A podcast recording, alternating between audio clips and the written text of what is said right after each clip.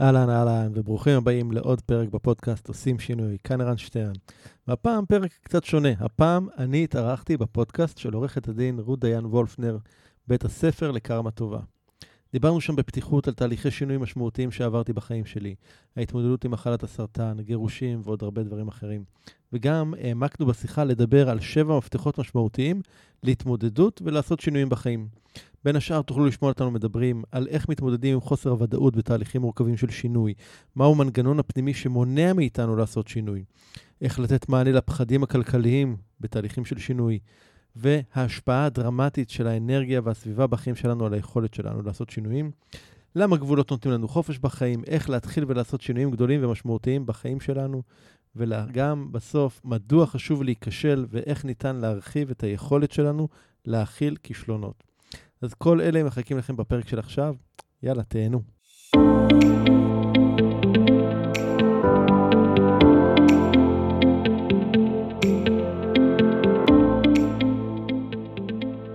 הדבר היחידי הקבוע הוא שינוי. ובכל זאת, אנשים רבים חוששים ונמנעים מלעשות שינויים בחייהם. השינוי מוציא אותנו מחוץ לאזורי הנוחות ואל עבר חוסר הוודאות שלרוב מפחיד אותנו מאוד. ובכל זאת, ישנם אנשים שמוכנים להתמסר לתהליכי השינוי, ולא רק לשנות, אלא בעיקר להשתנות, ולהמציא את עצמם שוב ושוב מחדש. בפודקאסט עושים שינוי, תוכלו לשמוע את האנשים שמשחקים all in ועושים את מה שצריך, במקום את מה שנוח, כדי לחיות חיים מלאים ובעלי משמעות. בכל שיחה אנו צוללים לעומק התהליכים הפנימיים שהם עוברים, הטריגרים שמפעילים אותם, הפחדים והחששות, ההצלחות, הכישלונות, הפעולות שהם עושים וההתפתחות שהם עוברים. בכל שבוע תוכלו לשמוע את ערן שטרן ברעיונות מרתקים ומעוררי השראה עם אנשים שהפכו את השינוי לדרך חיים. לפרקים נוספים בפודקאסט תיכנסו לאתר doingchange.co.il או חפשו עושים שינוי באפליקציות הפודקאסט המובילות iTunes, Spotify, Google Podcast ואחרות.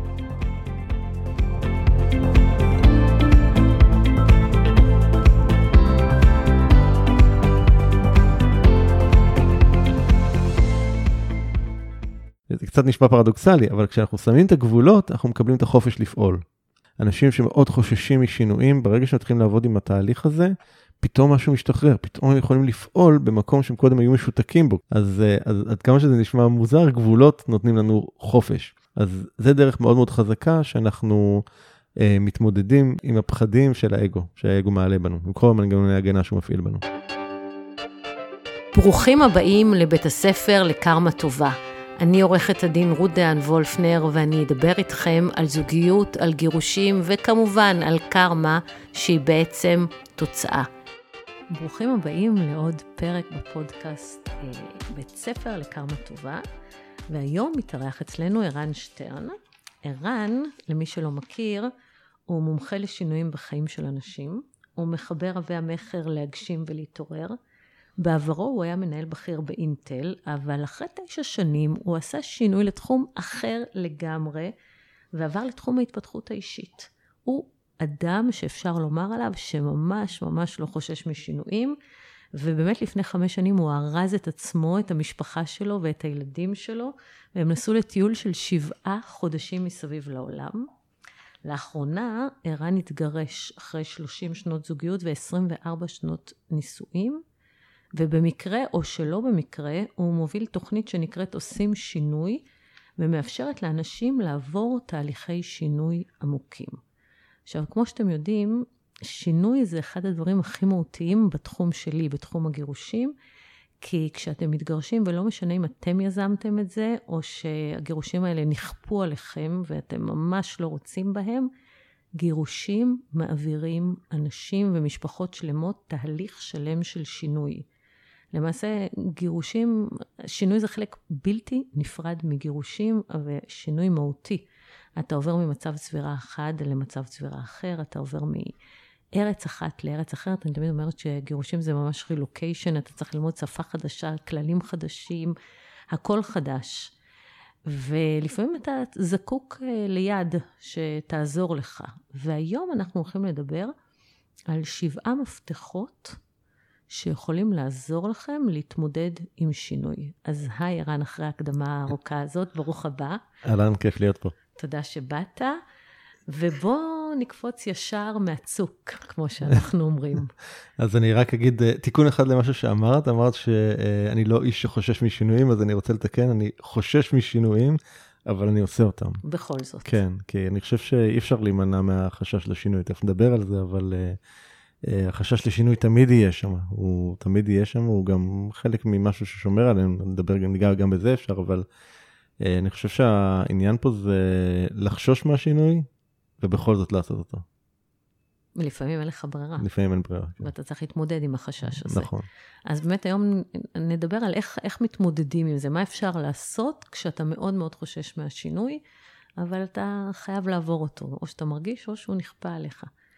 והמפתח הראשון שלנו הוא...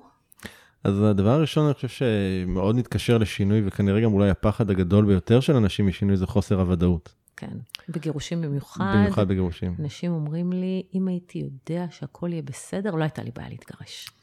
אה, ברור, איפה חותמים על זה? כן, אבל, אבל זה באמת אחד הדברים שהכי משאירים אנשים במקומות קשים, זה שזה המוכר להם, זה ה... I know this shit. לגמרי, לגמרי, וגם המנגנון הפנימי שלנו, של האגו, נדבר עליו אה, במפתח השני, אבל הוא, הוא, הוא כל כך יעדיף את הוודאות והביטחון של משהו, גם אם הוא אפילו גרוע מאוד, כן? את יודעת, יש מקרים מאוד קיצוניים אפילו של, בטוח, גם אם נתקל בזה של נשים מוכות, או, או, או מערכות יחסים מתעללות, או דברים מהסוג הזה, ואנשים לפעמים מעדיפים להישאר במוכר הזה, על פני חוסר הוודאות של uh, משהו אחר. שכרוך ביציאה מהמקום הזה. כן. אז איך, איך בעצם מתמודדים עם חוסר ודאות?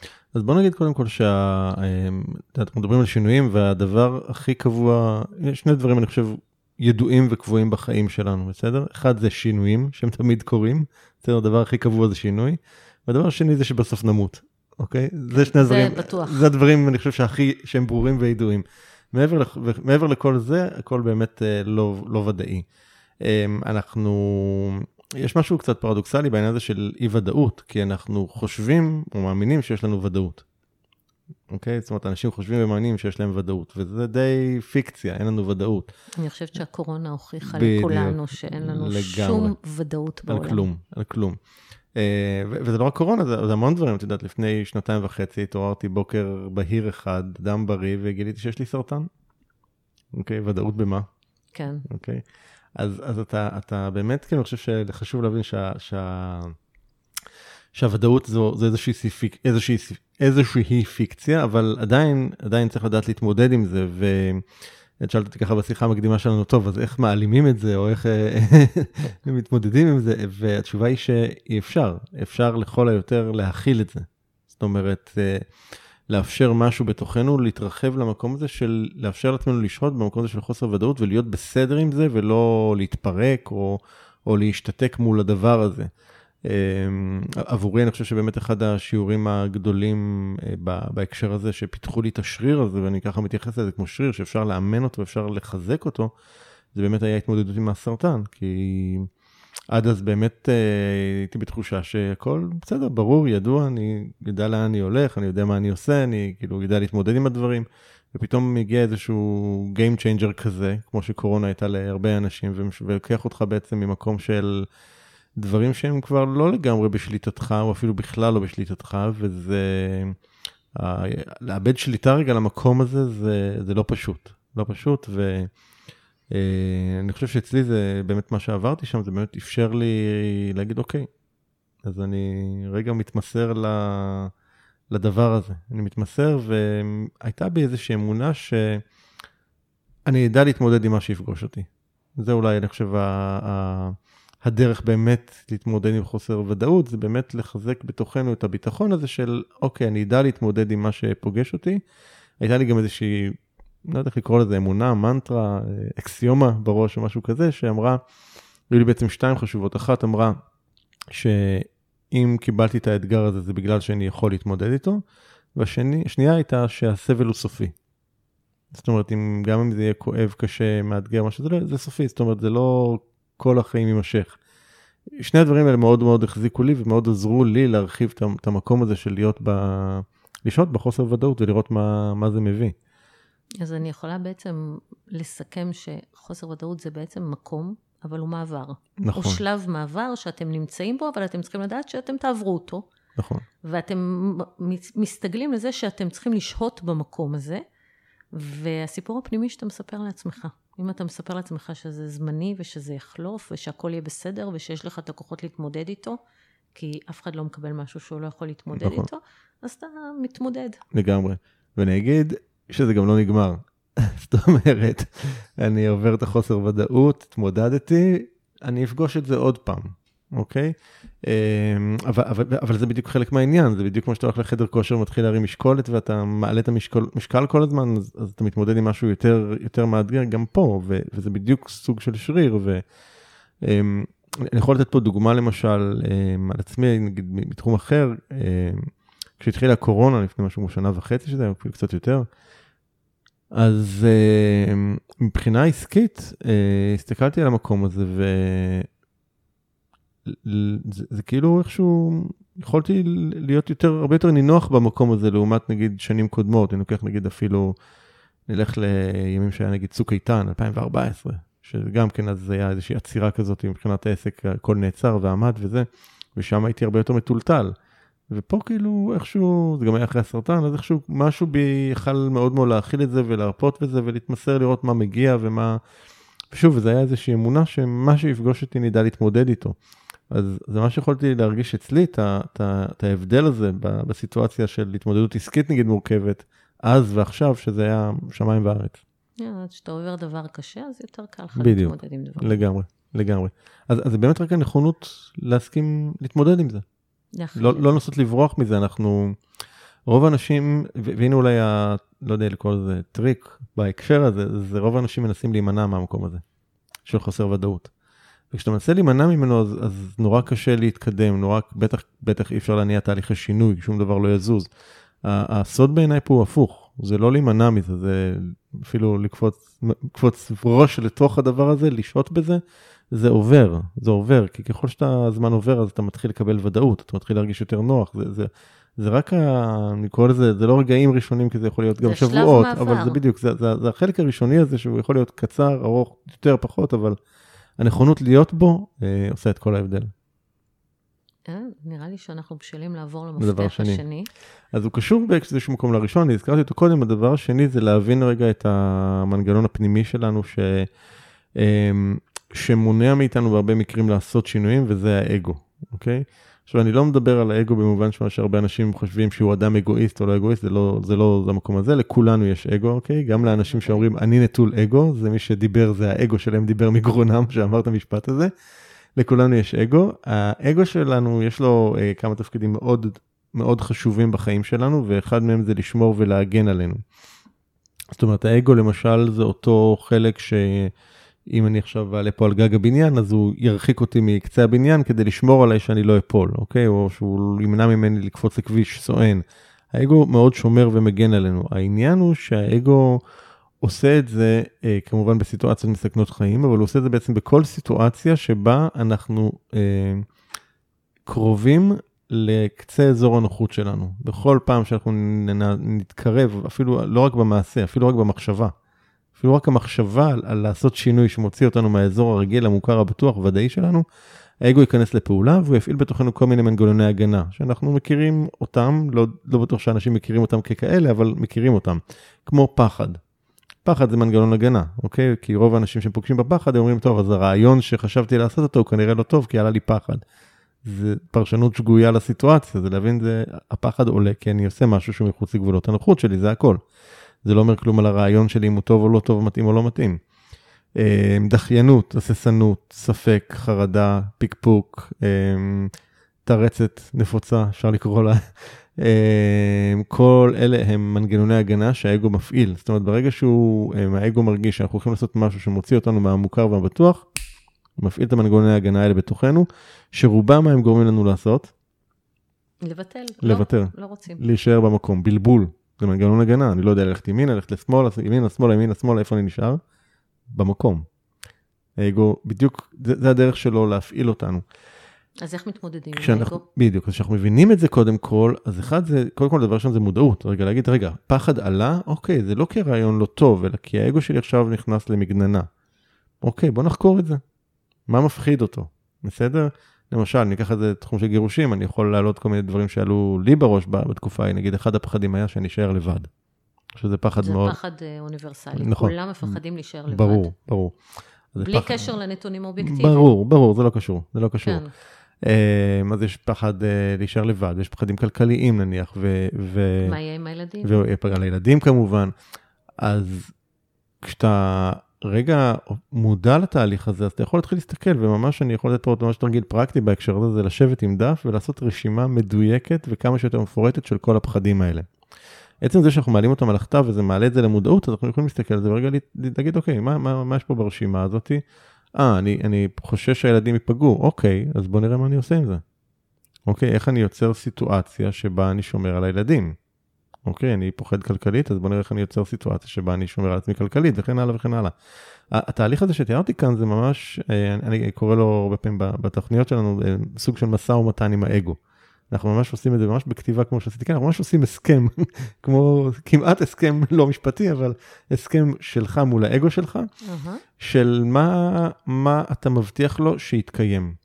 זאת אומרת, אני אני אתן לך דוגמה נגיד מתחום אחר, הרבה אנשים שמגיעים אליי שבאיזושהי צומת של שינוי קריירה, שכיר לעצמאי או שכיר לשכיר אחר, לא משנה איזה, אז ב- בתהליכים האלה, אז אנחנו עושים גם כן ממש רשימה כזאת של, של הפחדים, ואז מתחילים לה- להציב שם, ליצור את ההסכמות האלה מול האגו.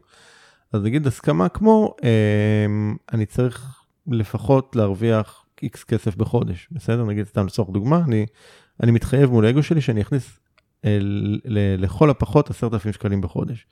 עכשיו, את יכולה לשאול ובצדק, מאיפה אני יכול להבטיח לאגו שלך דבר כזה? אתה הרי לא יודע מה יהיה, נכון? אבל באותה מידה, כשנגיד נולד לנו ילד, ילד, נכון? אז אנחנו, בין אם במודע או לא במודע, אנחנו מבטיחים שמה? שנוכל לפרנס אותו, גם זה, ושלא משנה מה יקרה, אנחנו תמיד נשמור ונגן עליו. זה בטוח. נכון? עכשיו, אין לנו מושג מה הולך לפגוש אותנו כשהילד יגדל ומה, אין לנו מושג, חוסר ודאות אמרנו. אבל אני עדיין, יש לי את המחויבות הזאת שלא משנה מה יקרה, אני אעשה הכל כדי לשמור ולהגן עליו. זה, זו הנקודה. זאת אומרת, זה מה שהאגו שלנו צריך להרגיש, שלא משנה מה יקרה, אני מחויב להכניס לפחות את הסכום הזה. לא משנה מה יקרה, אני מחויב לשמור על הילדים שלי בתהליך הגירוש. זה, את המחויבות הזאת, הפנימית, זה מה שהאגו צריך להרגיש. בשביל להירגע. בשביל להירגע. עכשיו, מה קורה בעצם? ניתן פה דימוי. נניח, אה, דמיינו סיטואציה של ילדים קטנים, נניח שאני גר בבית קרקע, או לא משנה, אני גר בבית כלשהו, וכשהם קטנים אני יוצא איתם לחצר, נכון? והם בחצר רק כשהם איתי. ואז הילד גדל, ובאיזשהו שלב הוא אומר לי, אבא, אני רוצה לצאת לחצר לבד. עכשיו, אם אני מספיק סומך על הילד, מה אני אגיד לו? בסדר, אתה יכול לצאת לחצר לבד, ובתנאי שתישאר רק בגבולות החצר, נכון? אז בעצם אני שמתי לילד איזשהו גבול, אבל כשילד יוצא עכשיו לחצר לבד, מה יש לו בתוך הגבול הזה? חופש. יש לו חופש לפעול. נכון, בתוך החצר. בתוך החצר שלו, בתוך- אוקיי? אני אתן עוד דוגמה. נניח שאנחנו עולים פה למנחת מסוקים בעזריאלי, אוקיי? עכשיו, המנחת עצמו לא מגודר. עכשיו, אנחנו עומדים על המנחת הזה. איפה, איפה רוב האנשים ייטו להסתובב? באמצע בשביל לא ליפול. באמצע לא ליפול, נכון? עכשיו, אם, אם המתחם יהיה מגודר, מה זה יאפשר להם? חופש להסתובב איפה להסתובב איפה שהם רוצים, הם אפילו יהיו כאלה שיעזו להישען על הגדר ולהסתכל החוצה, נכון? כי הגדר נותנת להם ביטחון. אז זה, זה קטע מעניין, זאת אומרת, זה קצת נשמע פרדוקסלי, אבל כשאנחנו שמים את הגבולות, אנחנו מקבלים את החופש לפעול. וכשאין את מדהים, הגבול... זה מדהים דווקא בעיניי. כן, זה, זה, זה מדהים, זה כלי, באמת, אחד הכלים שאנחנו עובדים איתו עם אנשים, זה, זה מחולל פלאים. אנשים שמאוד חוששים משינויים, ברגע שמתחילים לעבוד עם התהליך הזה, פתאום משהו משתחרר, פתאום הם יכולים לפעול במקום שהם קודם היו משותקים בו, כי תחשבו עוד פעם, לעמוד למעלה על מתחת מסוקים, אתה משותק באמצע, אתה לא זז. כשיש גדר מסביב, אתה יכול להסתובב בחופשיות. אז, אה, אז עד כמה שזה נשמע מוזר, גבולות נותנים לנו חופש. אז זה דרך מאוד מאוד חזקה שאנחנו אה, מתמודדים עם, ה... פחדים של עם האגו. הפחדים של האגו, שהאגו מעלה בנו, עם כל המנגנוני ההגנה שהוא מפעיל בנו. יפה, מעניין ממש. ומפתח נוסף שאנחנו צריכים לדבר עליו, שהוא הוא לא רק מפתח, הוא מוקש. מוקש. כסף. כסף, כסף, show me the money. אמ, אני חושב שבהרבה מאוד תהליכי שינוי, בטח גירושים, בטח שינוי קריירה אה, וכאלה ואחרים, ההיבט הכלכלי הוא שיקול מאוד משמעותי. לא סתם בפירמידת הצרכים של מאסלו הוא מאוד מאוד נמוך ברובד של ביטחון, אז אנחנו צריכים, צריכים, אי אפשר להתעלם ממנו, חייבים לתת לו איזשהו סוג של מענה.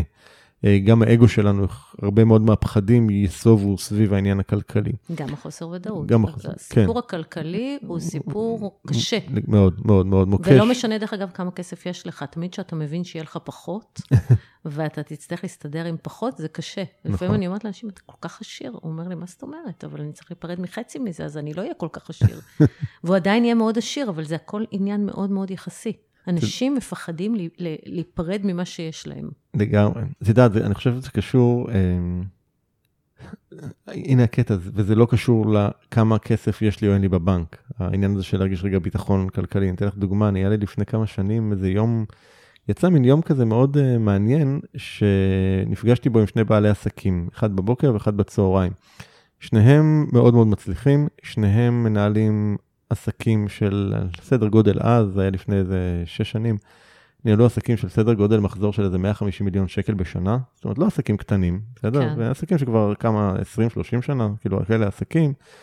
אה, בואו נגיד מבחינה כלכלית, הם, ילדיהם, ניניהם וניני ניניהם מסודרים, בסדר? גם אם מחר הם מפסיקים לעבוד, שניהם ומשפחותיהם לא צריכים אה, לדאוג בגלל כסף. נפגשתי עם הראשון, ובאמת השיחה הייתה, הוא לא פעיל בעסק באופן ישיר, יש לו מנכ"ל, הוא באמת, הוא הרבה עוסק בספורט אקסטרימי, הוא מחפש הזדמנויות השקעה, הוא עושה פיתוח עסקי לעסק. זה, זה העיסוקים שלו, ובאמת לא, לא נמצא ב-day to day, ומאוד, כל הווייב שלו כזה, הוא מאוד של בן אדם חופשי, בחופש. השני, הייתי אצלו במשרד, שולחן מלא ניירות, הטלפון מצלצל בלי הפסקה, הוא המנכ"ל. כל רגע מישהו נכנס, שאלה. וכל השיחה שלנו הייתה אה, על זה שברגע אחד הכל יכול להיגמר. מונע מחרדות. כן, ו- וכל, בדיוק, כל ה... אם הראשון היה בהוויה של חופש, השני היה בהוויה של הישרדות, חרד, חרדתית אפילו. עכשיו שוב, אה, עובדתית לשניהם יש מספיק כסף בבנק, הם באמת, גם אם מחר הכל נסגר והם לא מכניסים יותר שקל, הם מסודרים, הם לא צריכים לדאוג. אז זה לא קשור לכמה כסף יש לך או אין לך בבנק, זה עניין של באמת של איזושהי, אה, איזושהי הוויה פנימית בהקשר הזה. אז בהקשר של כסף, הרבה אנשים, עד כמה שזה יישמע אולי מוזר, אבל הרבה אנשים אין להם מושג מה קורה איתם מבחינה כלכלית. לא כמה הם שווים, לא כמה הם חייבים, לא כמה יש להם או אין להם. בעיקר נשים, אני לדעתי. אוקיי, אז זה, זה, זה גם נכון, אגב, אבל, אבל, אבל לא רק, לא רק, אה, הם לא יודעים, לא יודעים. אה, בנוסף, הרבה אנשים, לזה גם שריר הכסף, שריר הכסף שלהם מאוד מנוון. מה זה אומר? שהם יודעים לך לייצר או ליצור כסף רק מפעולה אחת. לרוב, שלרוב זה... אה, ללכת לעבודה. ללכת לעבודה, בדיוק, להחליף שעות תמורת כסף. לרוב בגלל שרוב האנשים גם שכירים, אז באמת עבור מעסיק כזה או אחר, ואין להם את היכולת, אם מחר אני אגיד להם, תייצרו עכשיו עוד 1,000, 2,000, 3,000 שקל לחודש, הם, הם די יהיו קלולס בהקשר הזה, מה אני עושה עכשיו, אני, מאיפה אני עכשיו מייצר עוד כסף. וזה שריר, בסדר? זה ממש שריר. אז, אז מה שאנחנו עושים עם אנשים בתוכנית, זה באמת לעזור להם לאמן את השריר הזה. ולהתחיל לייצר הכנסות, ונכנסים אותנו לעולמות של הכנס, אה, הכנסות פסיביות, ולהתחיל ליצור דברים כאלה, ולהתחיל להבין גם מה יש להם, כמה הם שווים, ובעיקר להוריד את החששות שיש לאנשים מהנושא הזה של כסף. אני חושב שיש שני נושאים מאוד טעונים בעולם שלנו, שאנשים מאוד חוששים לגעת בהם. אחד זה כסף, השני זה מין. זה שניהם מאוד, אה, מאוד מפחידים. ואנשים נמנעים מהם. תשמע, חרדה כלכלית זה אחת החרדות הקשות. אני יכולה להגיד לך שהיום הייתה אצלי מישהי שהיא מרוויחה 5,000 שקל ובעלה מרוויח 40,000 שקל והוא רוצה להתגרש ממנה. ואמרתי לה, את לא תוכלי להסתדר עם המשכורת הזאת. לא משנה, הוא, סכום המזונות שהוא ישלם לך לא יתקרב לרמת חיים שאת רגילה, לא תוכלי. את חייבת להתחיל לחשוב איך את מביאה כפול. כן. עם פחות מעשרת אלפים שקל את לא, והסתכלה עליי, וראיתי שממש נהיו לה דמעות בעיניים. והיא אמרה, אבל אני, איך? אני לא יכולה. אמרתי לה, לא תהיה לך ברירה. Mm. ושאין לך ברירה, אתה חייב למצוא נכון, דרכים. נכון. ויכול להיות, אגב, שהאין ברירה הזאת, זה כן אולי, אולי הדבר הכי טוב שקרה לה. נכון. אז איך, איך בעצם, למשל, בתוכנית שלכם, אתם אה, מאמנים אנשים להסתכל אחרת, לחשוב על אפשרויות לכסף? כמה, כמה דברים שאנחנו עושים. אחד, אה, מכריחים אותם להתמודד עם זה. יש משימות שהם, שהם נשלחים כדי לעבור ובעצם הם מאמנים את השריר הזה של להרוויח כסף, ואנשים תוך כדי מתחילים לה, להכניס עוד כסף הביתה. אה, זה יכול להיות כל מיני סכומים, כרגע יש לנו איזשהו ממוצע כזה, אה, הכי גבוה של אחת הקבוצות, שבחודש אחד כל אחד הכניס בערך אה, סביב ה-8,000 שקל בממוצע, יותר בחודש הזה. כן, מדהים. מדהים. אוקיי, עכשיו, אם עשית את זה בחודש אחד, לך תשכפל את זה עוד חודש, מי יוצר אותך בכלל, כאילו. נכון. אז, והעניין הוא, אבל ברגע שאתה שם את זה במודעות, כמו כל דבר בחיים שלנו, ברגע שאתה רגע אומר, אוקיי, אני עכשיו החודש צריך להכניס עוד, אז פתאום דברים מתחילים לזוז, ואתה מעז לעשות דברים, ניגע בזה באיזה מפתח בהמשך, אבל אתה מתחיל להעז לעשות דברים, אז, אז פתאום דברים מתחילים לקרות ולזוז, התודעה שלך משתנה, ואז הביטחון שלך בהקשר הזה גם משתנה. אז זה דבר אחד, זה ממש לאמן את שריר הכסף. דבר שני, שולחים אותם לעשות שיעורי בית מאוד, אה, מאוד אה, מדוקדקים על כמה הם שווים, מה יש להם, מה אין להם, הוצאות, כמו שיש לחברה דוחות, נכון? מאזן, בוח, מאזן ודוח רווח והפסד, אותו דבר ליחידה הכלכלית המשפחתית. כמה אתה מכניס, כמה אתה מוציא, מה יש לך התחייבויות, מה יש לך נכסים. על מה אתה מוציא. ועל מה אתה מוציא, בדיוק. שאנחנו עושים הרבה בגירושים, okay. אוקיי. ולפעמים התמונה מאוד לא נעימה. בדיוק. רוב האנשים, אגב, בטוח מעריכים באנדר את מה שהם מוציאים. מוציאים הרבה יותר. אה, מעריכים באנדר הכל, okay. אוקיי. גם מה שיש להם, 아, אה, גם, גם, גם מה, היכול, מה היכולות שלהם, כן, okay. אוקיי. יש, יש פחדים מאוד מאוד אה, גדולים סביב הנושא הזה, השינוי יחד עם ה... איך אני אסתדר כלכלית. לגמרי. והדבר השלישי שאנחנו עובדים איתו אנשים זה הצד של עכשיו בוא נראה איך מייצרים עוד הכנסות, זאת אומרת, ולא רק מלהחליף שעות בכסף, אלא כמו שהעולם של נקרא של מקורות הכנסה רבים והכנסות פסיביות, ו, ופה אנשים... זה מפתיע אותי, כי הרבה אנשים עושים המון תזוזות, כאילו, אני בטח אחד הדברים שהכי, אני מאוד שמח וגאה בהם, זה שכמעט כל המשתתפים מסיימים את התוכנית שיש להם לפחות עוד מקור הכנסה אחד, חדש. יש לנו משתתף שהגיע עם של, של, שלוש, שלושה מקורות הכנסה משפחתיים, ויצא עם 13. וואו. כן, עכשיו הוא באמת אה, יוצא דופן כן, וזה, זה... אני לא יכול להבטיח את זה לכל אחד, אבל הוא באמת עשה דרך מופלאה שם. אבל פתאום אנשים מתחילים לעשות, וזה, וזה, ופתאום אתה מגלה אנשים שיש להם כסף שוכב ומתכלה באיזה פק"ם בריבית של 0.000 כלום אחוז, ופתאום אז הם קונים נדל"ן, ופתאום הם עושים, לא יודע, מתקינים מערכת סולארית על הגג שמתחילה לייצר להם כסף מחשמל מהשמש, אה, או פתאום משקיעים ב, ב, ב, בשוק ההון קצת, או עושים, מתחילים לעשות דברים על הדבר הזה, כאילו הפחד ששיתק אותם בכלל מלהסתכל על הדבר הזה, הוא נעלם ומתחיל, במקומו מתחיל להיות באמת אחריות, וזה, וזה דבר שהוא מאוד משמעותי, וזה נותן רובד של ביטחון שעליו אתה יכול להתחיל לעשות שינוי. אני חושבת גם שברגע שאתה מתעסק עם זה, אה, שאתה רוצה להרוויח יותר, אתה רוצה לצאת מהחרדה כלכלית, אתה מבין שאתה חייב, אז כבר קורים דברים, אתה בעצם ברור. משנה את האנרגיה שלך בקשר לזה, שזה בכלל המפתח הבא נכון. שלנו, שזה אנרגיה. אנרגיה. אתה, יש לך אנרגיה, אתה מכניס אנרגיה להתעסקות עם כסף, הכסף מגיע. אבל רוב האנשים בכלל מפחדים להתעסק עם זה. כי האנרגיה שלהם שם של פחד וחרדה. ושל תקיעות. בדיוק, זה כמו מים עומדים, וזה כן. זה, זה בדיוק העניין. אז כן, אז המפתח הרביעי שלנו זה אנרגיה, אה, אנרגיה זה הכל, הכל, הכל, הכל, הכל זה אנרגיה. אמ, והרבה פעמים אנשים מגיעים למצבי שינוי כשהאנרגיה שלהם נמוכה. משותקים, מפחד. כן, כן.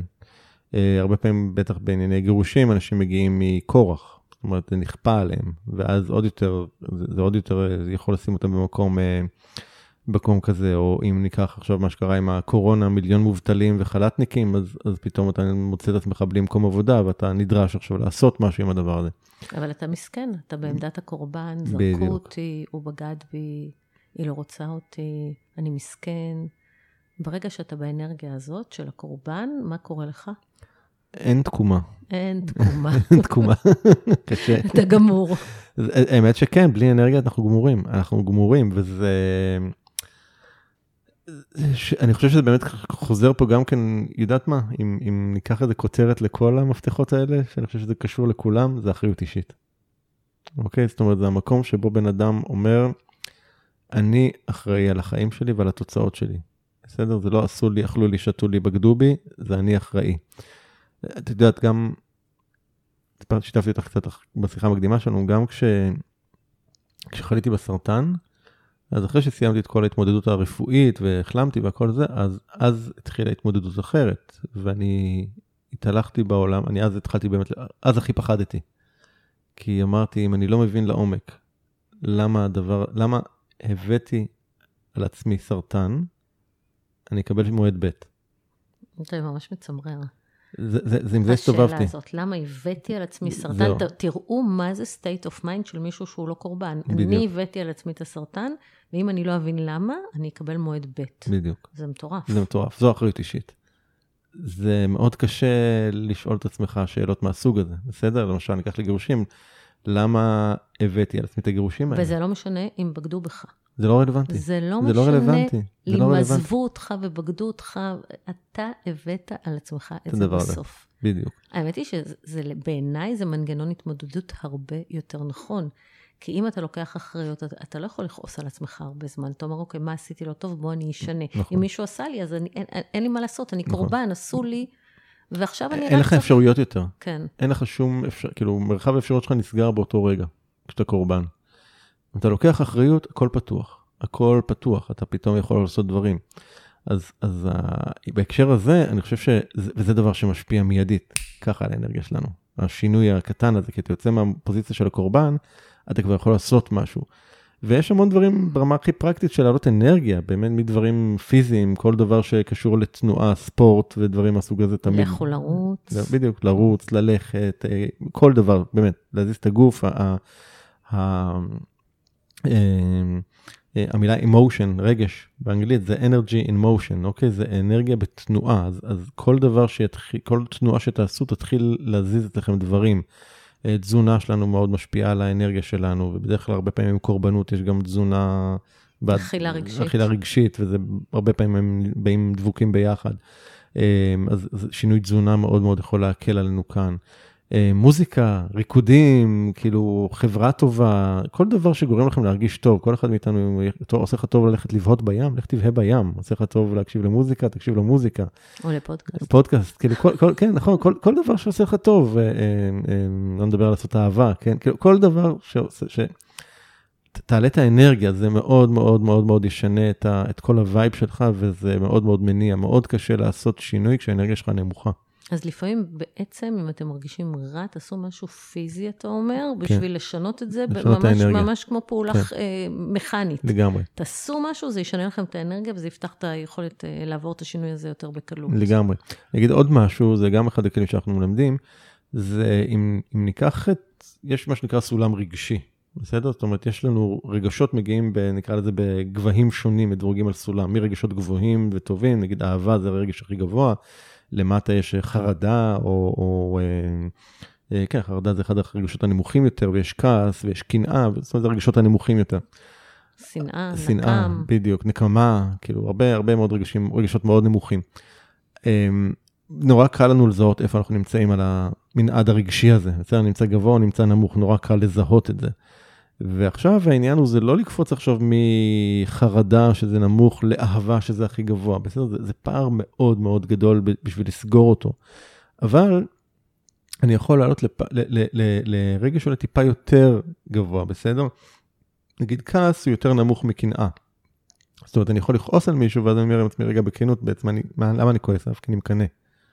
עצם זה שעברתי רגע מכעס לקנאה, לכאורה לא קרה כלום, אבל כן שיניתי עכשיו את, את רמת הרגש שלי למשהו קצת יותר קל ממה שזה היה קודם, זה כבר יביא איזשהו שיפור. אז הרעיון פה זה ב- ב- באינקרמנטים קטנים לעלות, לעלות כל הזמן, ולבחון את עצמי רגע מה אני מרגיש, וממש ממש לעבוד עם הדבר הזה. זה מיד משנה לנו את את המצב. כן, חשוב. האנרגיה זה אחד הדברים הכי חשוב. חשובים בעיניי. אני תמיד אומרת שה-state of mind של הלקוח, הוא יכול להשפיע על התוצאה של חד התיק. משמעי. וזה מדהים, זה, אני באמת נפגשתי בזה באולמות בית משפט. לקוחות שבאים ממורמרים, ואני בטוחה שהם, שהקייס שלהם הוא קייס מנצח, והם לא מאמינים במערכת, וזה, הם יפסידו, למרות שיש להם קייס מנצח, והפוך. לקוחות שאני אומרת על הקייס שלהם, אולי עוד בטעות ננצח, ואני לא באמת מאמינה, פשוט מקבלים החלטות מדהימות, כי הם באנרגיה באנרגיה. כזאת. כן, זה, זה ממש עובד.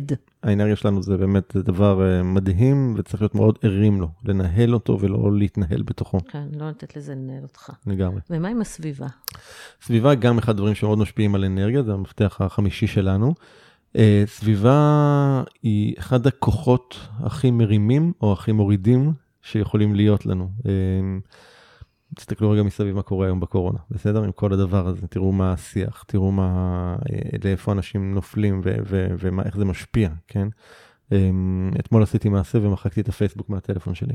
באמת? כן. למה? כי קלטתי שזה לא עושה לי טוב. כל השיח הזה שאני רואה שם, אה, לא עושה לי טוב. אני ממש ככה, בכמה יומיים שלושה האחרונים, ממש פתאום נוכחתי לדבר הזה. אמרתי, אוקיי, אני משתמש בפייסבוק גם הרבה עסקי וזה, אני אעשה את זה מהמחשב בצורה מודעת ומכוונת, אני, אני, יש כאילו, זה ממש הפך להיות uh, תנועת הרגל של היד, של לפתוח ולגלול. ו... ו, ופשוט ראיתי שהשיח היום שם הוא כל כך מוריד, זו הסיבה, מאותה סיבה שאני לא רואה חדשות ולא קורא עיתונים כבר שנים. Um, כי זה מאוד משפיע על, אפרופו האנרגיה, זה משפיע על האנרגיה שלי. אבל אתה יודע, פייסבוק אתה יכול להוריד מהטלפון. אבל uh, אם המשפחה שלך בדיוק. משפיעה עליך, אז קצת יותר קשה. מה עושים עם זה? כן. נכון. אז קודם כל, זה גם פה מתחיל קודם כל ברמה של מודעות, אוקיי? למשל, אם, אם אני מודע לזה שאנשים כאלה ואחרים בסביבה שלי מורידים אותי אנרגטית, בוא נעשה עם זה משהו. לעשות עם זה משהו יכול להתחלק לכמה דברים. אה, ושוב, זה משתנה גם מסוג האנשים שמקיף אותנו. יש אנשים שאתה יכול לנתק מהחיים שלך, בסדר גמור, נתק אותם, אל תהיה בחברתם ובסביבתם, יותר נתק מגע, בסדר? זה אחד. יש אנשים שאתה לא כל כך, בטח משפחה, אתה לא יכול לנתק מגע. אמ, אבל מה שאתה יכול לעשות זה לקחת אחריות על השיח, מה זה אומר? לשים גבולות למשל. לשים גבולות, אה, להגיד בצורה ברורה, על זה אני לא מדבר איתך. אוקיי, הייתה לי פעם לקוחה ש... כל פעם הייתה לנו פגישה קבועה ביום ראשון, כל יום ראשון הייתה מגיעה בדיכאון. למה? בסוף שבוע היא נפגשה עם חברים, משפחה, הייתה, הייתה שכירה בכירה באיזה חברה מאוד גדולה, חברת מזון מאוד גדולה, ויצאה להקים עסק אה, עצמאי. וכל שבת היא הייתה יושבת עם חברים, משפחה, והיא אומרת, אה, נו, אז מה, אז איך הולך? מה, חבל שעזבת, לא, הייתה לך את התפקיד ההוא, למה לא לקחת אותו? ועסק עוד לא מכניס כסף מספיק, אה? והיו מורידים אותה. ואמרתי לה, תעצרי את זה, תפסיק, תגידי לא מדברת בשבת על עסקים. בוא נדבר על הטיול לחו"ל, בוא נדבר על החופשה עם ילדים, על מה שאתם רוצים, על העסק לא מדברים, לא איתכם. ואז זה, זה באמת לקחת אחריות על, על, על, על הדיאלוג, על הסיטואציה, ולא להיכנס. אני חושבת שצריך לשים לב, כי הרבה פעמים אתם בכלל לא קולטים, למשל שהאימא אומרת כל הזמן לבת שלה, שיש לה בעל גרוע. נכון. תראה איך הוא הולך, תראה איך הוא מסתובב, הוא לא עוזר לך. את כל היום לבד. את, עכשיו, היא, בסדר, היא, היא הייתה יכולה לשאת את זה, אבל היא קיבלה הרעלות מאימא שלה. עכשיו, כשזה מאימא, קשה לך... אין, אין לנו פילטרים. אין פילטרים, את, את אומרת, אוקיי, אימא שלי אמרה... היא רוצה בטובתי. זה מדבר לך כבר בתוך הראש. נכון. וזה מאוד מאוד מסוכן, כי בסופו של דבר, זה מישהי אחרת, למרות שהיא אימא שלך, שהיא מרעילה אותך, וכשמכניסים לך רע על הנשמה, זה, זה גומר את הנישואים הרבה פעמים. היום ונורא. כן, אני רואה את זה המון. כן, אני יכול לתאר, ובטח בתהליכי גירושים יש כל מיני נשמות טובות שמפמפמים לאנשים כל מיני דברים, וזה נכון. מסבך את העניינים. ולפעמים אתה מגיע למצב של מלחמת גירושים, שזה בכלל לא מלחמת שלך, זה האבא שהבטיח שהוא לא ישכח ולא יסלח, והוא ינקום, כן. ומממן הליכים עד בית משפט עליון סתם. והמשפחות שרבות, ובני הזוג היו כבר מזמן מגיעים להסכם. אבל המשפחות לא נותנות להם, יש שם איזשהו יצר, וסביבה יכולה להרוס לכם את החיים. לגמרי. אומרים שאתה ממוצע של חמישת האנשים הכי קרובים אליך, נכון. אבל כשזה משפחה זה בעיה. נכון. וצריך ממש, אני חושבת שהרבה פעמים צריך לעבור טיפול בשביל לדעת להתמודד ולשים גבולות עם המש... אנשים שהכי קרובים אליך. לגמרי, מאוד מאוד חשוב, מאוד חשוב לשים את הגבולות, מאוד חשוב וזה. ובצד השני של זה, זה ליצור לעצמך באופן מודע ומכוון סביבה שתרים אותך. נכון. אוקיי? ניתן פה עוד, אה, עוד, עוד דוגמה לדבר הזה. כשחליתי, אז uh, אחד הדברים שעשיתי את זה באופן מאוד מאוד מודע, לא הרבה אנשים ידעו ש... שאני עובר את מה שאני עובר, והסיבה שלא הרבה אנשים ידעו את זה, כי אני אמרתי שאני משתף את זה רק עם אנשים שאני סמוך ובטוח שהאנרגיה שאני אקבל מהם תהיה אנרגיה טובה, ואנשים שאני יודע שיוכלו להרים אותי. אה, אפילו, אני אגיד, אפילו ההורים שלי לא ידעו, כשזה היה, הם ידעו בדיעבד אחרי שהחלמתי. לא כי, כי, כי ידעתי ש... שוב, שהם לא במקום שהם יוכלו, שאני לא רציתי שיחזיקו מולי אנרגיה של דאגה ופחד. לא רציתי לקבל מאמא שלי טלפונים מודאגים. אוקיי? אני אמרתי, אני צריך לשמור על התודעה שלי נקייה ואופטימית ושמחה, אני לא יכול לא יכול לאפשר שום זליגה של אנרגיה מהסביבה שלי שהיא לא אנרגיה מתאימה. ולא רציתי ש... שאת יודעת, לא כתבתי את זה בפייסבוק, כאילו שלא רציתי שיהיה מישהו אחד בעולם שמחזיק אנרגיה של דאגה או פחד כלפיי. וזה היה, זה מאוד מאוד חשוב, זה, זה, זה לנהל את הדבר הזה ולבחור סביבה שמאוד מרימה אותך. ויצרתי לי תמיד את הקבוצת כוח הזאת סביבי של אנשים שהיו מרימים אותי ועוזרים לי ותומכים, ו- וזה, וזה משהו שאנחנו צריכים לעשות באופן יזום. וואו, זה מטורף. אין, אין לנו, אין לנו, זה, אין לנו, אין לנו את זה באופן טבעי בחיים בדרך כלל בצורה אורגנית טבעית, זה משהו שצריך ליצור אותו.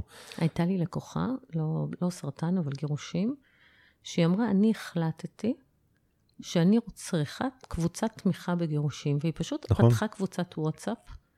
וקרא לה קבוצת התמיכה שלי, והיו שם כל מיני, היו אחיות שלה, והייתה, לא כולם, הייתה בדודה אחת, היו כמה חברות, והם היו קבוצת התמיכה של הגירושים. אז זה גם רעיון. בדיוק. לפתוח קבוצת וואטסאפ, אבל תדעו לכם שאתם הקבוצת תמיכה שלי, לא רוצה לשמוע דברים בדיוק. רעים, רק זה תמיכה. מאוד חשוב להיות מאוד בהיר וברור על, על הציפיות שם. אתה, אתה שם כי, כי זה מה שמצופה ממך, לא ביקורת ולא שליליות ולא אנרגיה נמוכה ולא רעל ולא שום דבר כזה, אלא רק אופטימיות ו- ופרגון והרמה. כאילו זה, ליצור את הדבר הזה. אני יכול להגיד שבקבוצות שאני מוביל, אז באמת אחד הדברים שאנשים תמיד תמיד תמיד מציינים כדבר אולי אפילו הראשון שהיה הכי משמעותי עבורם, זה, זה הסביבה והקבוצה שהם נכנסים. כי כשאתה לוקח קבוצה של אנשים שהם אנשים מחויבים, בעלי שאיפות גבוהות, בעלי רצון לעשות שינוי, בעלי, אה, אה, שעושים בפועל דברים, כן, שעושים, את יודעת, מחטטים את הרגליים ועושים דברים, זה מיד משפיע עליך. מטורף, כן, סביבה זה דבר באמת מאוד חשוב, גם בהליכי גירושים. אתם חייבים לראות טוב טוב את מי אתם סוחבים איתכם על הגב, או מי מנהל לכם את האירוע לגמרי, הזה. לגמרי, לגמרי. ודיברנו על עוד מפתח, שהוא בעיניי ממש מעניין, שאומר שצריך לצבור התנסויות קטנות. כן. זה הזכיר לי את הקלימנג'ארו. צעדים קטנים, פה לפה, לאט לאט, זה ממש uh, הזכיר לי את זה כשדיברנו עליו. אז מה, תספר לנו מה אתה אומר על זה. אז בעצם, uh, uh, הרבה פעמים אנשים רוצים לעשות שינוי, ומדובר בשינויים מאוד גדולים. בסדר? להחליף קריירה, לצאת מזוגיות, או לשנות זוגיות, או התמודדות עם מצב בריאותי, מדובר פה על שינויים מאוד מאוד, אה, הרבה פעמים גדולים בחיים שלנו. ואם אה, אני חוזר רגע לשיחה שלנו על האגו, האגו שלנו, קשה לו להכיל שינויים כאלה גדולים. בסדר? זאת אומרת, הוא... הוא צריך גבולות. הוא צריך, כן, בדיוק. חוזה. אז, אז, אז מה שצריך לעשות, אז, אז מה שאנחנו עושים, זה על ידי זה שאנחנו מתחילים בכל מיני צעדים קטנים והתנסויות קטנות, ואנחנו צוברים חוויות קטנות והתנסויות קטנות, היכולת ההכלה של האגו מתרחבת, כמו שהיכולת שלנו להתמודד עם חוסר ודאות מתרחב. זה, זה הכל קשור להכל באיזושהי צורה, אבל... אז, אז זה משהו מאוד משמעותי. אני, אני אתן אולי איזה סיפור שקצת ממחיש את הדבר הזה. הייתה לי לקוחה באחת התוכניות, שהגיעה אחרי שהיא עזבה מקום עבודה, שהיא כבר לא יכלה לשאת אותו יותר, אז היא עזבה, והיא הגיעה בלי שום ידיעה מה, לאן מכאן, מה היא עושה מבחינה תעסוקתית, לא היה לה שום כיוון.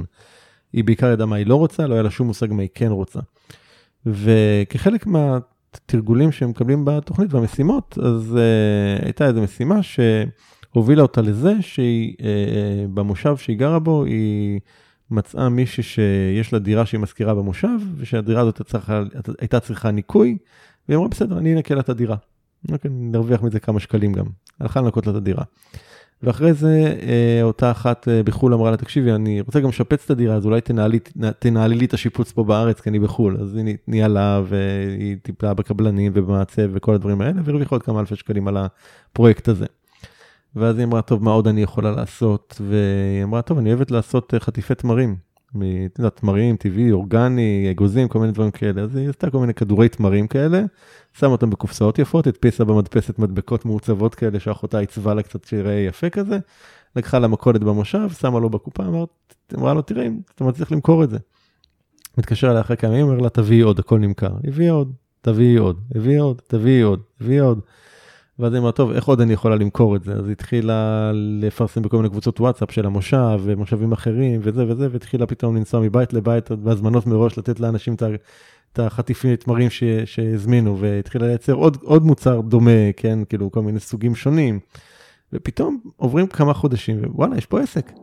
פתאום כבר יש, יש לה קווי הפצה לתל אביב ולירושלים שהיא בהזמנות מראש מתחילה להפיץ. ו... והיום היא כבר, זה ממש, זה עסק לכל דבר ועניין. עכשיו... וזה הכל התחיל מצעד אחד. מצעד אחד, זה, זה, אני, אני תמיד מתחיל בסיפור שהיא הייתה מוכנה ללכת לשטוף דירה למישהו, בסדר? כי, כי, כי, כי שם זה התחיל. כי זה בעצם פתח לה את הדרך, בלי שהיא בדיוק. ידעה לאן היא הולכת, היא לא ידעה. ומה הולך, אבל היא הבינה שהיא יכולה לעשות דברים, ואז, ואז זה פתאום נפתח לזה, כמו ש... אחד השיעורים שלמדתי בקלימנג'ארו זה גם אם אתה נמצא ב dead end, היינו תלויים בין שמיים לארץ על קיר ברנקו, וזה היה נראה שאין לאן להתקדם, ואז תמיד היה, המדריך אמר, תשימו את הרגל פה, ואתה עושה עוד צעד אחד ופתאום נפתחת לך דרך שלמה. זה בדיוק זה, זה בדיוק זה, אנחנו לא נדע מראש, אי אפשר לדעת מראש, אבל חייבים לעשות את הצעד הכי קטן הזה. וההתנסויות האלה, החוויות האלה שאנחנו צוברים, מעניקות לנו עוד ועוד ועוד ביטחון. זה דבר... ומאמנות את השריר. בדיוק, זה דבר מאוד מאוד חשוב, ופתאום אתה מוצא את עצמך שאתה מסתכל רגע אחורה, אתה אומר, אה, איזה דרך עשיתי. כן. זה בדיוק ככה. זה, זה באמת מפתח מאוד מאוד חשוב, לצבור את ההתנסויות האלה. אני לא מאמינה שהגענו למפתח השביעי, השביעי. האחרון שלנו. אז, אז באמת המפתח השביעי, זה לדעתי אחד המפתחות היותר חשובים, ואני לא רוצה להיכשל בלשוני, אני אתן לך להגיד את המפתח אה, הזה. אז בעצם, אה, אם דיברנו במפתח הראשון בעצם על, ה, על היכולת שלנו להכיל חוסר ודאות, אז המשלים של זה, זה בעצם היכולת שלנו להכיל כישלונות. הרבה אנשים לא רוצים לעשות uh, שינויים כי הם מפחדים להיכשל. עכשיו, זה משהו שמובנה בנו עוד מבית, מבית הספר, בסדר? אסור להיכשל במבחן, ואם אתה, נכש, אתה נכשלת במבחן, אז אתה נכשל. יש משהו במילה הזאת, בהתוויה הזאת ששמים עלינו, של הנכשל, כן. שהיא מאוד מאוד מאוד קשה לנו כבר מהילדות, ואנחנו לא רוצים להיכשל, אז רוב האנשים, מה שהם עושים, הם, הם אה, הולכים על קצות האצבעות שלהם את כל החיים כדי לא להיכשל, כן? רק להגיע בסוף למוות, אה, בזהירות יתרה. ומפספסים המון דברים, ובאמת אני ב-15-16 שנים האחרונות חקרתי, למדתי את הדבר הזה שנקרא so called הצלחה. הרבה מאוד ביוגרפיות וראיינתי עשרות אנשים, אפילו מאות אולי, עד היום, על מאוד מצליחים בכל מיני תחומים. יש דבר אחד משותף לכולם, יש להם ים של כישלונות. ים, הם סוחבים על הגב שקים של כישלונות. ו... וגם לי, אם הייתי מוריד את החולצה, אז יש שם הרבה מאוד צלקות. זה, זה משהו ש... שהרבה מאוד אנשים לא מוכנים uh, להתמודד איתו, לא מוכנים לשאת אותו או להכיל אותו, ו... וזה תוקע אותנו. Uh, המפתח פה זה, זה להיות מוכן להיכשל. עכשיו, מה זה להיכשל? אני לא מכוון בשביל להיכשל, אף אחד לא ברור רוצה להיכשל, אבל זה אם קרה משהו, אז המהירות שבה אני מתאושש, שאני קם, מנהל את האבק וממשיך קדימה, זה הדבר הקריטי. אז, אז העניין הוא פה זה באמת לארגל את עצמי, שאם נפלתי זה לקום. לא, לקום. גם, ל... גם כישלונות מחשלים. לגמרי. והרבה פעמים מתוך הכישלון נוצר איזשהו פתח, כמו שדיברנו קודם, שדברים שלא יכולים לראות קודם, נוצר פתח לדבר הבא שמאוד מאוד מקדם אותנו. אז יש המון המון המון ערך בכישלונות האלה. ואגב, כישלונות זה גם בסדר להיכשל במערכת יחסים, וזה עוד יותר מבסדר שישברו לכם את הלב. כי אומרים שאין דבר יותר שלם מלב שבור, וזה נכון, כי כש, רק, כשמי, כש, רק מי שנשבר לו הלב, יכול באמת לאהוב בצורה עמוקה, יכול, נכון. הוא בשל לקיים מערכת יחסים. מי שאף פעם לא נשבר לו הלב, הוא לא יודע איך זה מרגיש, הוא יכול לאהוב חצי.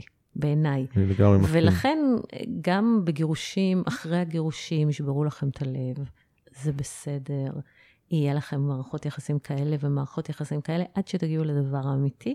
וזה הכל בסדר, זה הכל בדרך למקום האמיתי. אם, אם אתם מקבלים את זה ככה, ולא נמצאים ב-state of mind, באנרגיה הזאת של אה, כל הגברים אה, אותו דבר, וכל הנשים ככה, ואפשר, ואין טובים, וכל הטובים תפוסים. נכון. ומישהי אמרה לי, אני סחורה פגומה, שאני לא יכולה להתאושש מהמשפט הזה, לא יכולה להתאושש ממנו, כן? אם אתם ב state of mind שזה בסדר, אפשר להיכשל, אפשר שישברו לכם את הלב. יכול להיות שבמערכת יחסים הבאה אתם תשברו למישהו את הלב, זה גם בסדר. אף אחד לא מבטיח אה, נכון. הצלחה מלאה בכל מערכת יחסים או בכל בכלל, בכל דבר שתעשו. ולמרות זה, תלמדו להכיל את זה ו- ולהבין שזה רק uh, התנסות בדרך לדבר האמיתי, אז יהיה הרבה הרבה יותר קל. לגמרי, אתה אמרת פה משהו מאוד מאוד חשוב בהקשר הזה ש...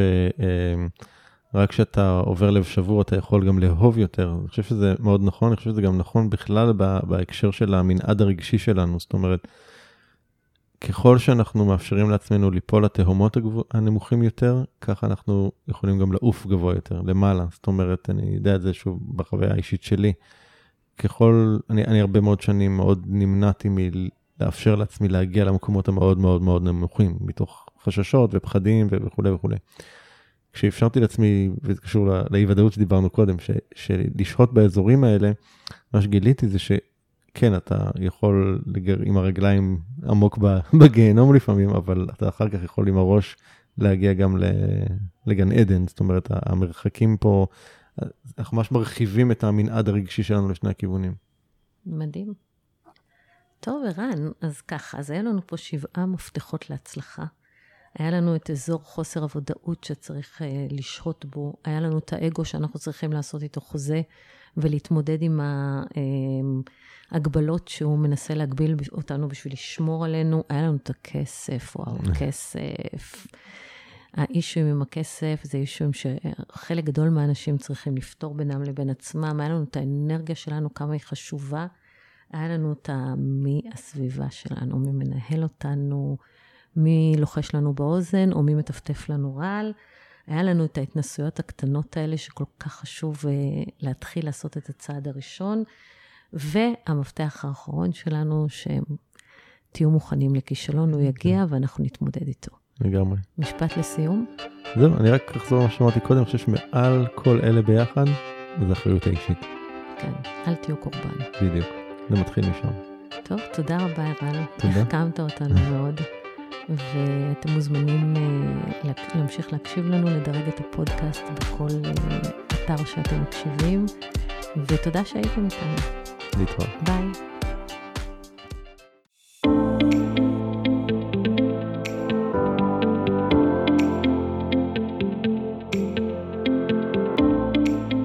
זהו, עד כאן לפרק של היום. אם אהבתם את הפרק, אל תשכחו לדרג את הפודקאסט ב iTunes, Spotify, Google Podcast, SoundCloud, YouTube או בכל פלטפורמה אחרת שדרכה אתם מאזינים לנו כרגע. תוכלו למצוא אותו באתר הפודקאסט doingchange.co.il את כל הכישורים הרלוונטיים לפרק הזה. שם גם תוכלו להירשם לפודקאסט ואנו נשלח לכם תזכורת בכל פעם שאנחנו מעלים פרק חדש.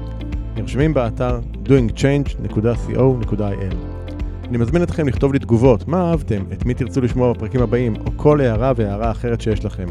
אתם מוזמנים לשלוח לי ישירות למייל feedback at ערנסטרן.co.il או בפייסבוק שלי facebook.com/ערנפנפייג'. אם אהבתם את הפרק הזה, אל תשאירו את כל הטוב הזה רק לעצמכם. בטוח שיש לכם חברים שרוצים גם הם לעבור שינוי. שתפו אותם ושילחו להם את הפרק. ומילה אחרונה, אבל חשובה. אם קיבלתם השראה מהפודקאסט ואתם מרגישים את השינוי בוער בכם, אם החלטתם שאתם רוצים שינוי ואתם מוכנים לעשות את מה שצריך ולא את מה שנוח, כדי ליצור את השינוי הזה בחיים שלכם, אני מזמין אתכם לתאם איתנו שיחת בהירות, ללא עלות וללא התחייבות.